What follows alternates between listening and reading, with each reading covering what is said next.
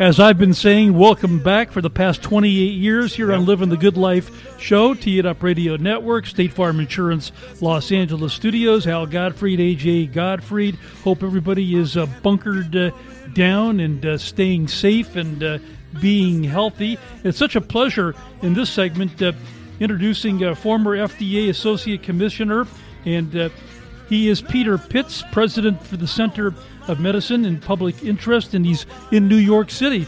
Pleasure having you on. My pleasure. Thank you very much. Peter, good to talk to you. Really, uh, you're in the uh, epicenter there in New York. So, firstly, uh, give us your take on uh, today with this Easter week uh, going on, the situation. Any improvement there in New York City with the epidemic? Well, you know, I think that uh, we are seeing the light at the end of the tunnel. You know, I think we're probably just past peak. So the numbers here are still pretty high and rather scary. But I think that we understand that our social distancing and our sheltering in place really have made a tremendous difference. And you know, being on the streets of New York right now, walking the dog or going to the supermarket, is kind of an eerie quiet. Yeah. But I think that it reminds us kind of a little bit of just what happened post 9 11, mm-hmm. where we're coming together as a community. And that, at least, is a good feeling want to talk a little bit about uh, hand sanitizers. I mean, there's good and there's bad with everything. Give us your comments on that situation. Well, obviously, hand sanitizers are incredibly important. Keeping your hands clean, keeping your face clean, personal hygiene, crucial. Uh, but lots of shortages. Uh, lots of reasons for that. But before I get into those, let me just tell people that just because you can't get hand sanitizers from the store doesn't mean that good old soap and water isn't still a incredibly powerful tool. One of the issues that's happening now is we've prioritized uh, medicines and ventilators and masks and gowns and gloves and all those things are incredibly important. But we should also prioritize hand sanitizers. It's something we can all do in our homes all the time, and the government can do more in terms of adding that to the list of priority items of things that we need. Yeah, I mean, I, am using it day and night, minute by minute. It seems like I feel like a, uh, it's almost like a mental state of mind. I feel like if I touch something and I'm a little curious about what I touched, I gotta I gotta get my uh, hand sanitized. It's just crazy what we're living in right now. You've been good about it for years. It sure is. It, it, it's about being obsessive. That's that's learned behavior, and it's incredibly helpful.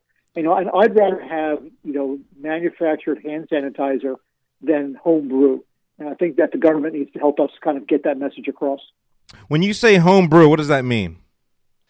Well, a lot of people are making hand sanitizers out of whiskey or vodka hmm. or you know rubbing alcohol, and uh, you know, I mean, any type of alcohol is useful to to wash your hands. But I think that there are so many components that go into a real hand sanitizer gel that the government should prioritize making sure that we have that type of a supply. You know, th- this, you know, as sad and as scary as it has been um, with this pandemic, I feel like maybe if we were to pull some kind of positive from it, it would be that people can learn and try to study and practice good hygiene. What's your take on that? Absolutely. I think you know if, if anything that if, if any positives come out of the situation, it's that we we can learn better. You know, proper health behavior, you know, uh, hygiene at the top of that list, but also making sure that we all get the proper vaccinations, that our kids get vaccinated, uh, that we understand the value of community response in healthcare situations. I think the fact that we're going to lift COVID 19 largely through uh, social distancing and uh, sheltering in place is an amazing lesson. This is kind of our this is our greatest generation moment that we can actually be the greatest generation by sitting at home on our living room couch. Yeah. Uh, we're speaking with Peter Pitts. He's the president for the Center of Medicine in the Public Interest. Talk a little bit about uh, your organization, Peter. Well, thanks for asking. Center for Medicine in the Public Interest is a not for profit think tank. We do a lot of work on healthcare policy, uh, broadly speaking, FDA regulations specifically, uh, access to medicine, the price of drugs, and now these days, you know, how to make sure that from a COVID situation we get drugs to help, as well as um, devices and tests, and ultimately a vaccine. You know, um, a lot of hype on uh, on the rush, let's say, of trying to find a vaccine or a cure, or how about just a drug that actually can fight this particular uh, virus. And you know, you get a lot of talk. You hear about some of these drugs. Uh, you know, combination of of two. Um, but you know the process and people may not understand this i mean it's not i mean i realize people are are taking it now because i mean what else are you going to take and you know why not why not gamble with something but the the process from an fda perspective i mean it takes a lot a lot longer than what we're seeing right now well first of all it's important to understand that about 85% of the people that uh, contract covid-19 will ride it out at home in bed plenty of liquids and uh, tlc as available the the uh, the drugs that we're talking about that have been for other purposes that are being repurposed COVID nineteen on really just anecdotal data, no real science behind it at all. Those treatments are for people that are older or have pre-existing conditions or in the hospital. So you know, the majority of people are aren't going to get these drugs. These are really for people who are or who are desperately ill.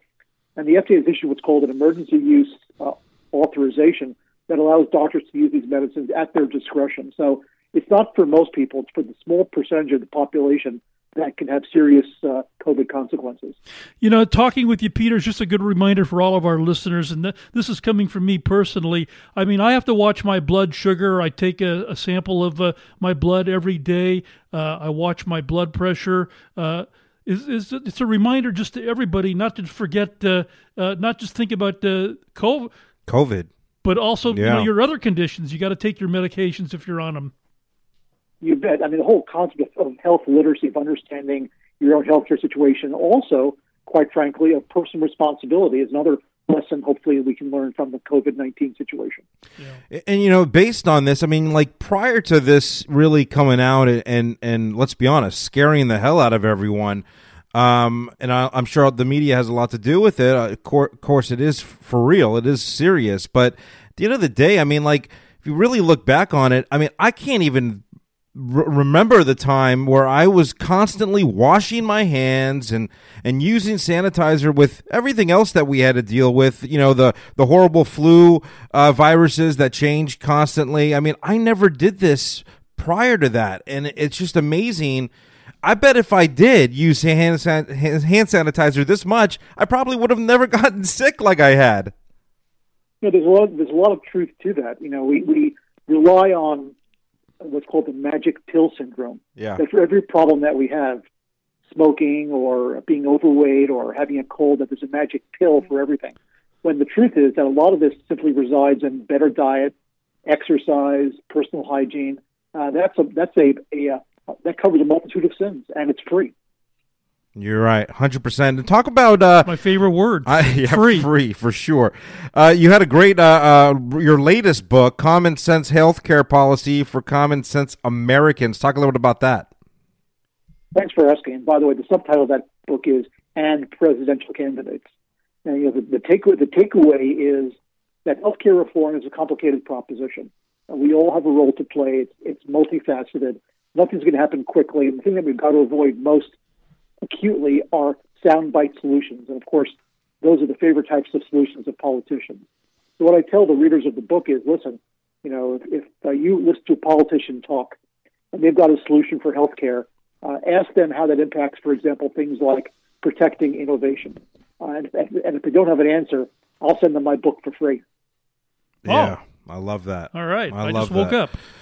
Well, you know, you look at you. You've got obviously so much going on. Um, you're busy prior to even this whole pandemic. Uh, certainly, we appreciate the time that you have uh, spent with us.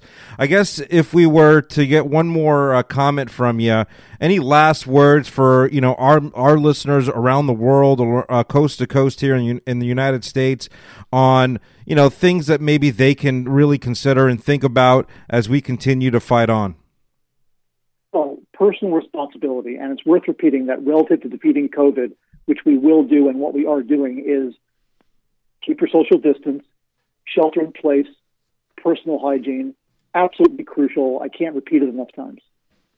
Yeah. Yeah.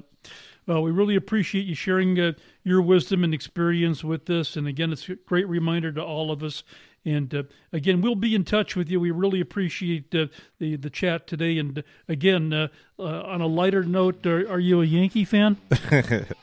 I am I am an obnoxious Yankee fan. I have to admit. Uh, we miss baseball as we talk sports constantly on our network, but uh, hopefully we'll uh, we'll be seeing that New, ball thrown New around a little bit. New York Giants. Thanks football. again, Peter. Fingers crossed. Stay safe, guys. All right.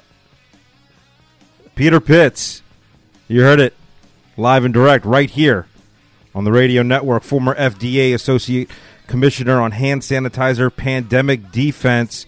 And of course, uh, currently he is the president co founder of Center for Medicine in the Public Interest. As we try to inform and entertain, stay with us.